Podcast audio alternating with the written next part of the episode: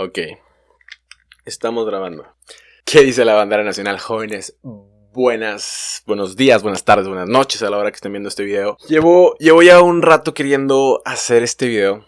No ha llegado mi playa de México, ya me llegó, entonces ya me la puse ahorita con el 21 eh, de David, que es mi número. Y quiero hablar acerca de la selección mexicana. La selección mexicana de fútbol que en este Mundial de Qatar 2022 ha tenido una actuación poco memorable, una, una actuación algo mediocre, una actuación que a nadie deja con un buen sabor de boca. Ahora, ¿a qué me refiero con esto? México empata contra Polonia, México pierde contra Argentina y viene el tercer partido que es mañana, un partido contra Arabia Saudita, Arabia Saudita que le gana a Argentina. ¿Qué nos dice esto? México no ha metido ni un gol, ni un solo gol en lo que va del mundial. Tuvo un cierre de preparación malo, un cierre de preparación mediocre. El Tata Martino baja a jugadores importantes que a lo mejor en su club no tienen tantos minutos, no han tenido eh, el desempeño que, se busca, pero en selección tienen ese punch, en selección tienen ese aporte, en selección tienen ese impacto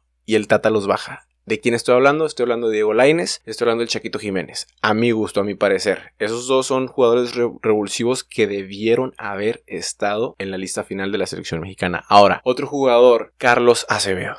¿Para qué llevas, o sea, para llevas a Cota? Talavera, ¡ah! a Talavera, bueno, ok, todavía está bien. Llévate a Ochoa y llévate a Talavera como maestros, como senseis de experiencia para Carlos Acevedo, pero permite que el jugador viva el proceso. Ahora, Rogelio Funes Mori. O sea, ¿por qué? ¿Por qué? Lo vimos, ya lo vimos antes con el Guille Franco, un jugador que no mete en contra Argentina, un jugador naturalizado que, que, que, que no tuvo un buen desempeño en su club y lo llevan. ¿Por qué? No, no sé, no sé.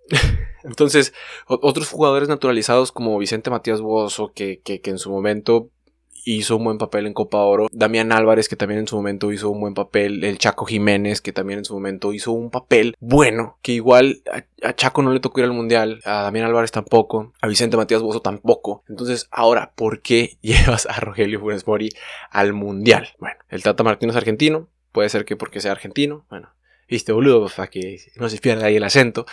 No lo sé. Ahora, vamos a analizar un poquito el partido contra Argentina. El partido contra Argentina, un juego que no... No. Una primer media hora muy buena. Una primer media hora en donde el equipo mexicano presiona, donde el equipo mexicano cierra los espacios, donde el equipo mexicano le juega el tú por tú. Una media hora muy buena, pero que no fue suficiente. No fue suficiente y, tan así fue que nos dimos cuenta que la, selección, que la selección mexicana no trae aire. No trae. O sea, se cansaron. Yo yo lo vi en el segundo tiempo y dije aquí, aquí, la lesión de Andrés Guardado fue el detonante, fue, fue, el, fue el punto en donde viene la decaída. Andrés Guardado estaba sudando la playera. Andrés Guardado estaba jugando el, eh, un partido muy bueno, un partido redondo. Sale Andrés Guardado y así se vio la diferencia. Entra, entra eh, Gutiérrez, que yo no sé por qué Gutiérrez fue al mundial. Gutiérrez no corre. Yo sentí que estaba viendo a Adolfo Bautista cuando fue al mundial que jugó contra Argentina. El Guti hizo un, uno o dos robos, pero el Guti trota, camina, no corre. Es un jugador que a lo mejor en Europa ha hecho bien las cosas, pero porque juega con un... está en un equipo europeo. No sé, en selección no corre. Ahora yo me pregunto, Gutiérrez, e, e, ese primo va a ser de mi edad, o sea, es una generación cercana a la mía, ¿no? Ahora, vamos a regresarnos a Alemania 2006. Yo estaba en sexto de primaria. Alemania 2006, tiempos extra, tiro de volea Maxi Rodríguez, la clava en la portería de Osvaldo Sánchez. Un momento traumático. 2006. Nos vamos al 2010. Se equivoca Osorio. Pum, Carlitos Tevez. Pa tiro contra el Conejo Pérez, 2010. Hay, hay un fantasma contra Argentina que yo creería que los jugadores jóvenes que estaban, que están en este mundial, tendrían ese mismo sentimiento que yo. No, pues, voy a, jugar contra Argentina, 90 minutos, me voy a partir la cara, me voy a partir todo aquí por, por esa revancha, no sé, o sea, nacional, ¿no? O sea, jugadores como Héctor Herrera, ahí trotando. Jugadores, jugadores, o sea, por ejemplo, Héctor Herrera, vamos a tocar aquí el punto con Héctor Herrera. El gol de Messi cae porque Héctor Herrera pierde la marca de Leo Messi. Héctor Herrera era un jugador que en lugar de quedarse en Europa, se vino a la MLS se vino de vacaciones. Se le vio yendo a fiestas, se le vio tomando, se le vio haciendo mil cosas. estuvo, inactivo varios meses y luego llega a la concentración mexicana a volverse a poner en ritmo. Héctor Herrera no estaba en condición para jugar el partido contra Argentina. Y no meten a Edson Álvarez. Edson Álvarez que es, es la joyita, se supone, de lo que llevamos al Mundial. Un jugador, un, un jugador que empieza como defensa central, un jugador que es contención, un jugador que tiene, que reparte bola. A lo mejor no va tanto al ataque, pero, pero te crea un juego de atrás hacia adelante si nos ponemos a analizar cada jugador de cada línea, bueno, hay, jugadores que sí, que sí aciertan, otros jugadores que no. El jugador Álvarez, el jugador Chávez, que es su primer mundial, que son jóvenes, hicieron un partido muy bueno, hicieron un partido decente, un partido de aplaudir. Andrés Guardado, si todos hubieran jugado con la intensidad que jugó Andrés Guardado, a lo mejor otra cosa hubiera sido. Yo no entiendo la alineación con la que salimos, o sea, pones al Chucky Lozano arriba con Alexis Vega. ¿Por qué? Porque pones a estos dos jugadores que son los que surten bola, que son los que surten balones a un centro delantero y no metes al centro delantero. Te llevaste a cuatro centros delanteros. Llevas a Raúl Jiménez, llevas a Henry Martín, llevas a Raúl Funes Mori ¿Quién es el otro? No sé quién es el otro, ya no sé quién es el otro. Jugadores que son puntas y no los metes, pero metes a los dos que se supone que son los creativos de punta. Entonces, ¿cómo? No. El partido contra Argentina se debió haber jugado al tú por tú y México jugó a defender. México jugó a defender tratando de buscar un contraataque y nunca llegó ese contraataque porque no había cómo, no había cómo, no había una media, no había, no había un, un 10, un 8, un 10 que filtrara la bola hacia adelante. Bueno, va a faltar esperar resultados Va a faltar esperar a que México gane y tiene que ganar por más de dos goles. Y esperar resultados. Tendría que ganar de perdida mínimo por tres goles para sentirse más tranquilos y esperar resultados de los equipos del, grupo. Yo traía ganas de hacer este video. Ya me llegó mi playera. Y lo dejo aquí en redes. Me gustaría que eh, que comentaran. Me aventé ahí una, este, una entrevista, una mesa redonda que tenían que se me hizo muy padre con Javier Aguirre, estaba Ricardo Lavolpe, eh, estaba el Jimmy Lozano, estaba manejando la, eh, conduciendo la, mesa redonda Ricardo Peláez, estaba este director que era del, del Puebla,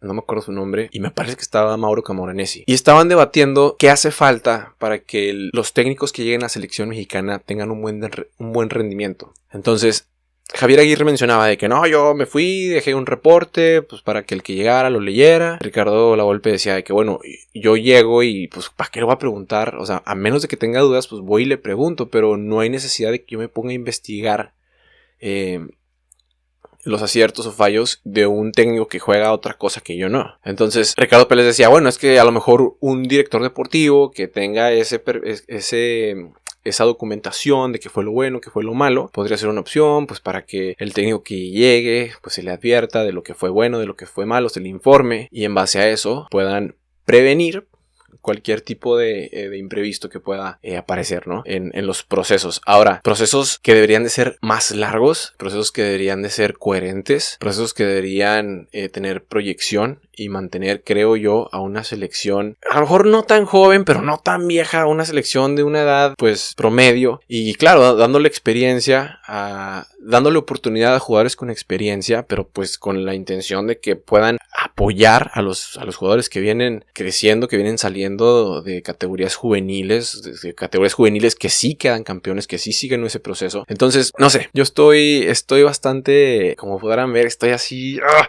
Con el sentimiento de que México pudo haber ido al mundial, haber hecho un mejor papel. Y digo haber ido porque pues ya perdí, ya dejamos ir dos puntos, ya perdimos tres, nos queda uno. Y si México califica la siguiente ronda, o sea, pues igual yo no estoy satisfecho con la selección mexicana, yo creo, y me atrevo a decirlo, en este momento lo mejor que le puede pasar a México es que los eliminen del mundial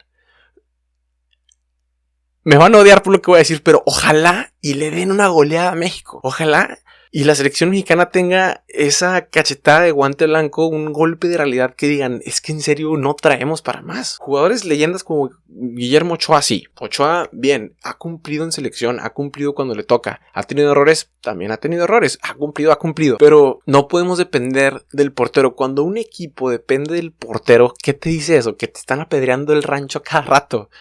Entonces, no, no, no. Entre menos toque la bola un portero, es es mejor. Tienes una buena.